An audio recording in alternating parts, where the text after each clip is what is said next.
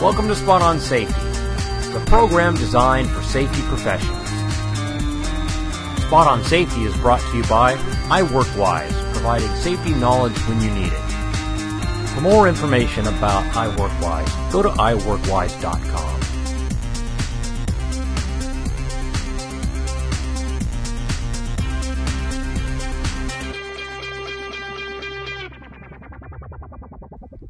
Welcome to Spot On Safety, Episode 8, Eye Protection, with your hosts, Amy Does and Dan Smiley. Good morning, Amy. Morning, Dan. How are you? I am great.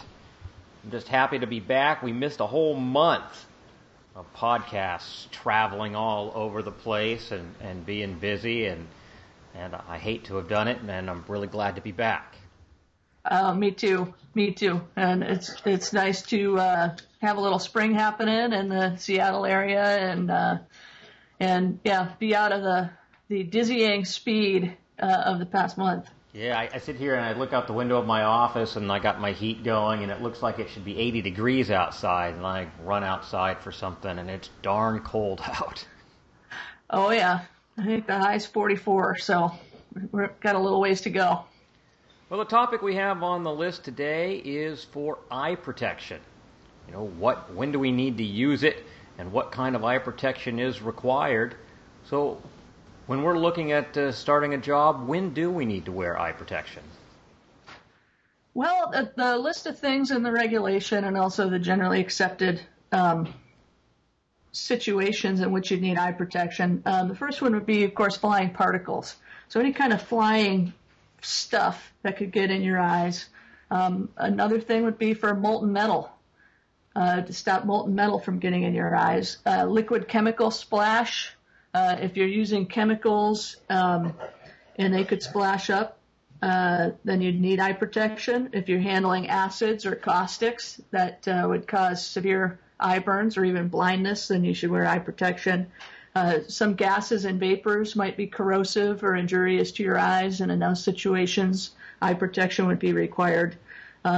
Also, light sources, energy sources like welding or lasers would probably deem eye protection necessary. And then probably the last category is any objects that can puncture your eye, like nail guns, for instance, or the nails from nail guns. So, if you're working around any of those things or in those situations, then you should be wearing eye protection. So there's common sense for wearing eye protection on the one hand. Is there regulation, either at the state or the federal level, that talks about eye protection? Oh, yeah. There's some general PPE or personal protective equipment standards, both at the federal and almost every state that has a state OSHA plan or a state OSHA agency has eye protection standards as well. In Washington here, it's part of the core rules of the WAC codes. So, the requirements aren't really long. There's just, 3 or 5 paragraphs that they require eye protection for use in those instances.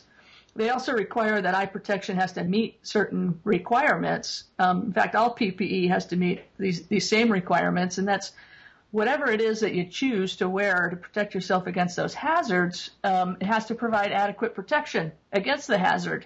So they're going to look at that as a performance-based situation. They're going to see what eye protection is being worn and would it really protect against that. Of course, the design of that eye protection has to be safe. And, most of the stuff commercially available is. It has to be reasonably comfortable, really, so people will wear it, and it can be worn over time. It shouldn't interfere with the movements of the wearer as much as possible. It has to be durable. It has to be capable of being disinfected and easily cleanable. And in some requirements, both in the construction standards and general industry standards, it has to be marked with the name of the manufacturer and usually some kind of approval marking. Well, but it needs an approval marking. Who does the approving? Well, this is kind of interesting. This is with eye protection. It's ANSI, the American National Standards Institute. They have a standard called Occupational and Educational Eye and Face Protection. And that's the number of it is Z87.1. And the version that all the regulations cite, I think both state and certainly the federal ones do, is the 1989 version. So it might have been upgraded since, but ANSI Z87.1 is incorporated by reference into the OSHA and state OSHA requirements. So they say that your eyewear has to be in compliance with this standard. So the requirement actually says that. Of course, we don't know what the standard is, but what we have instead is the manufacturers will stamp or certify their protective equipment that they sell, and they'll put a raised marking on it that'll say ANSI Z87.1 on it, and that's how you know that it has indeed been certified or approved, basically, for use as eye protection. It meets the minimum standards for it. It's not just some cheap plastic from some other country that they just make up and it looks like a pair of safety glasses, but actually they do, impact tests and probably some chemical, can stand up to chemical kind of tests and those kind of things. And so the ANSI requirement is actually incorporated right into the OSHA and state OSHA requirements. So all your eye protection has to meet that. So do I, as an employer, do I need to have a copy of Z87.1 in my workplace? Is that something I need to be able to reference? Or do I just need to buy something that has the ANSI marking? Yeah, I think you just have to buy something that says ANSI Z87.1 with a 1989 or later designation. So if you have that, you're going to be all set. You don't have to go out and spend a lot of money on the ANSI standard, I don't think. I feel pretty lucky in that I don't have to wear prescription eyeglasses, but a bunch of the guys who work for me do. How do we approach eye protection for those guys? Well, the regulations are all pretty clear. The prescription lenses either have to be incorporated into the eye protection you're wearing, or the PPE, the eye protection you're buying, has to be large enough to fit over the prescription eyewear. So you only have two choices, and it's pretty clear. And I actually see a lot of violations in the field in this, Dan, with SCBAs and full-face respirators. The employer will provide those, but then, they don't really notice or do an assessment for the fact that their engineers or their maintenance people wear glasses. And maybe they can't see that good without their glasses. Maybe that's why they're wearing their glasses. So when they go to put on their full face or their... Well, I run into it where they go, oh, no, I can see fine with them, or I just need them for reading, or, those kinds of things. And so occasionally you get lucky.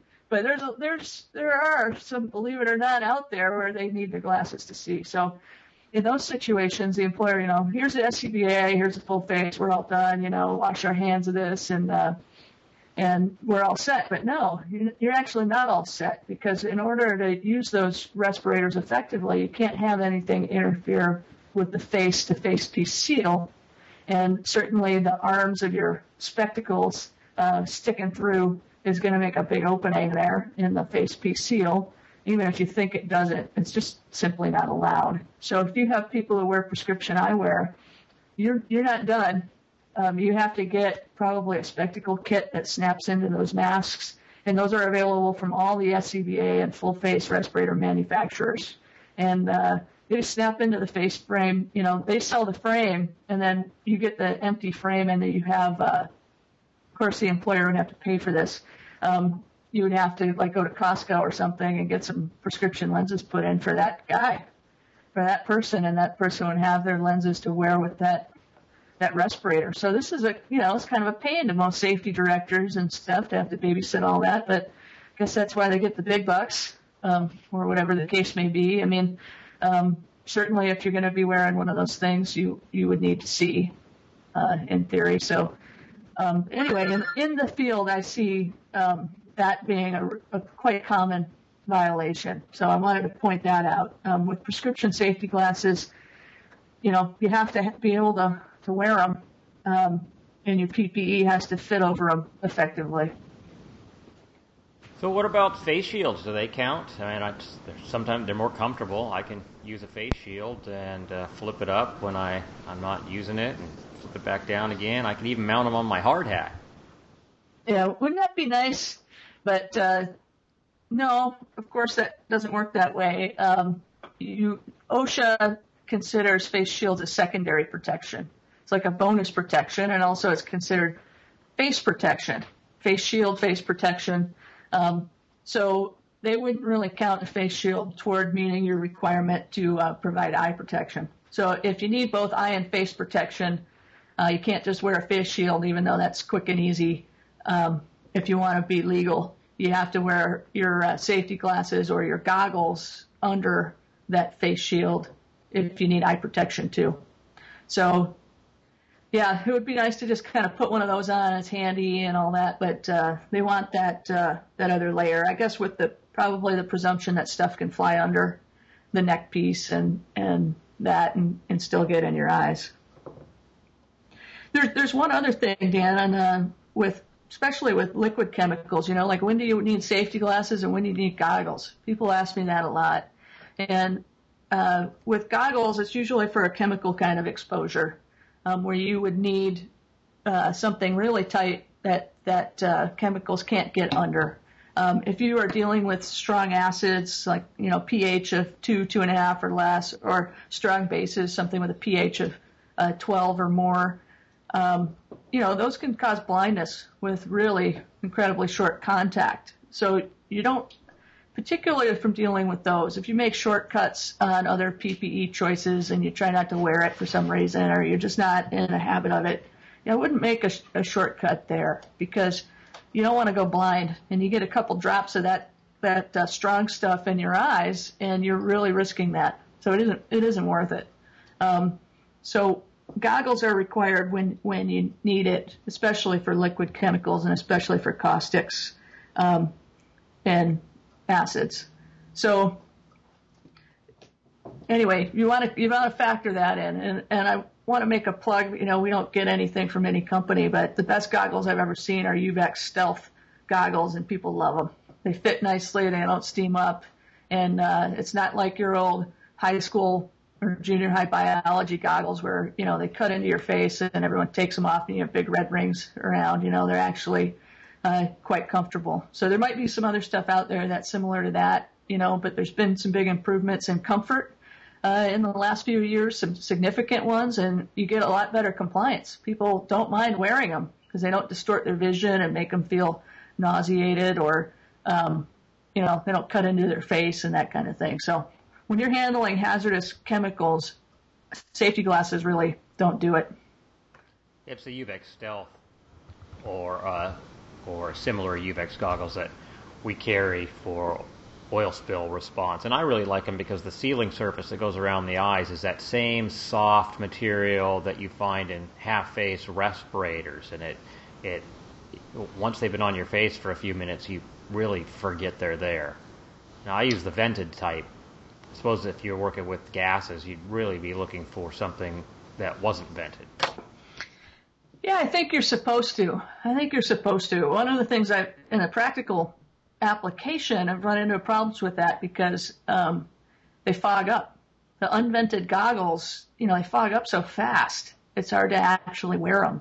So I think that's totally true. But I know a lot of people who they deal with like corrosive gases and everything, and they just try to keep themselves out of those high concentrations and they avoid that liquid splash, but they still use vented goggles. So, you know, I'm sure that's not the right answer. The right answer is to use non-vented goggles and everything in that kind of environment. But I also wonder, you know, maybe at that point you might be better off wearing a full face where you're getting some breathing protection. If it's that corrosive to your eyes, maybe it's corrosive to your lungs, you know, just guessing. But yeah, there's a little real-world practicality on that, but I'm sure OSHA would want you to wear non-vented if they had a say. Well, it seems like anything that you're wearing at the time that all of a sudden you're surrounded by chemicals or vapors is better than not wearing anything at all. So we can get people to wear them as they're doing work before something starts venting out of a system. That's the better way. It's like life jackets. Anything you happen to be wearing when you go into the water is better than the best thing you could possibly be wearing that's sitting on your bunk. That's a great point. That's a great point. And I'm a big fan of that strategy, too. I mean, let's just get people in stuff and then try to make that stuff more comfortable. And, yeah, wear the best stuff. But if you're not going to wear the best stuff, then find something. It's nice in the eye protection world now that there are so many choices. It wasn't that many years ago that the eye protection that you had was bulky and it didn't fit well, and the part that went over the bridge of your nose slid down all the time. And now you've got glasses that are like sports glasses. They fit really well. They're cheap. I've got a whole bunch of them. I buy them by the case. That they look like they're Oakley cycling glasses. Everybody loves to wear them, and because they love to wear them, they do wear them.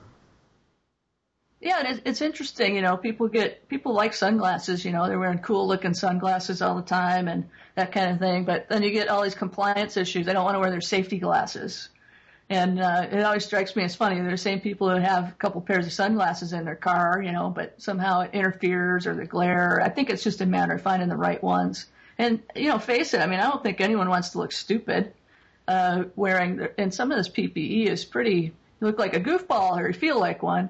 And with some of this new stuff coming out, you don't have to – it doesn't have to be that way. It's a little bit more stylish and a lot more comfortable and maybe some less glare and lenses that are interchangeable so you're not wearing scratched up stuff or – heck, and your sunglasses, you throw them in a sleeve so that, instead of tossing them in your toolbox, right? So maybe for safety glasses, it might be a good idea to have a little case too. But all those things, I think we're seeing some positive and common sense shifts in PPE that make it much nicer to wear. And, you can put it on and not even think about it instead of like those high school chemistry goggles or some of the horrific things we've had in the past that just are kind of unwieldy. Yeah. On my bicycle commute, I used to wear some expensive Oakley cycling glasses until one point I sat on them. And now I just use ANSI-rated sunglass eye protection in the daylight, and I wear a set of exact same glasses, only I swap out to yellow lenses when I'm riding in low light, and it's great, and they're $7, so if I sit on them or they get all scratched up or I take a rock chip in the face, it's cheap to go grab another pair. And you know what, Dan, that brings up a totally great point is, if you actually take a little rock to your lens or to your eye when you're wearing those, that ANSI stuff is way better. I've seen some videos and some tests of objects like nails and things hitting ANSI-approved glasses versus just regular sunglasses or prescription glasses. And those ANSI glasses will stand up to a nail from a nail gun hitting your eye and bounce off with just a scratch. And if you have sunglasses or you have your regular prescription glasses, you not only have the nail in your eye or buried in your skull, but you have all the shards from the glass or the chunks of plastic in there too. So That ANSI protection, it isn't just window dressing. I mean, that is, it really makes a difference. And so if you're on your bike and you actually take a piece of gravel to your eye, those ANSI glasses, I think, are going to save it. Yeah, and it's not even if. After all the snow we had here in the Pacific Northwest, the shoulders on these roads are just, it's like sand dunes of gravel from sanding the roads to give cars traction. I was out on the road the other day when a dump truck kind of wandered into the shoulder, and I didn't take a rock. I felt like I was in a meteor shower. That's pretty fun. Yeah, so that ANSI protection is kind of cheap insurance, isn't it? It is cheap insurance. Yeah, and I guess it brings up another point is, a lot of people, I see this in workplaces too, people who have prescription glasses say, I don't need safety glasses because I have my glasses. Well, when you see a couple of these, nail guns to the eye videos and those pieces of glass in somebody's face buried in there, you all of a sudden realize that, your regular glasses aren't for occupational or industrial settings. Those are for, walking around town. So regular glasses are not a substitute for safety glasses. And I hate to tell everyone that, you know, because it adds a pain, and maybe you need prescription safety glasses or that kind of thing. But man, it makes a difference. Well, my company will pay for prescription safety glasses, and many companies will. It requires an effort on the part of the employee to take their prescription and follow whatever the procedures are and go get them. I can't get them for you. So people have to take a certain amount of responsibility, but there are a lot of options out there that people should be taking advantage of. Yeah, and it would be nice if employers, you know, basically, you know, kicked in a little bit toward a pair of prescription glasses that were impact resistant and that kind of thing, or would pay for that. I work for a lot of seasonal companies, and, you know, I hire someone, they're there a month, or you hire 150 people and 20 quit. And so, you know, they have a lot of concerns about buying those kind of glasses for everybody. But heck, you know, for those kind of seasonal people, you can get the PPE or the safety glasses or goggles that go over their prescription glasses. And then for your engineers or people who have been around 5-10 years, you can get them the prescription safety glasses. And that seems like a reasonable middle ground to me, because when you just discount and say, hey, we don't want to do it for everybody because we got all this turnover and there's just so many people and they hardly ever need them, I would say, okay, that's reasonable, but take a look at your people who've been there 10 years. And if you still haven't maybe helped them with that, and you're requiring them to wear something kind of bulky and uncomfortable, and maybe they need safety glasses all day long or something. So you don't have to think of all your employees together. You could do something different for engineering or maintenance people and than what you do for your production crews. Right. Well, great. I think that we've covered that topic, and I really appreciate your time. Amy Does can be found at her website, iWorkWise.com, where we provide safety training and regulatory compliance support. Thanks a lot, Amy. Thanks, Dan. Thank you for joining us for another episode of Spot on Safety. If you'd like to ask a question or leave a comment, you can email us. The address is spotonsafety@iWorkWise.com.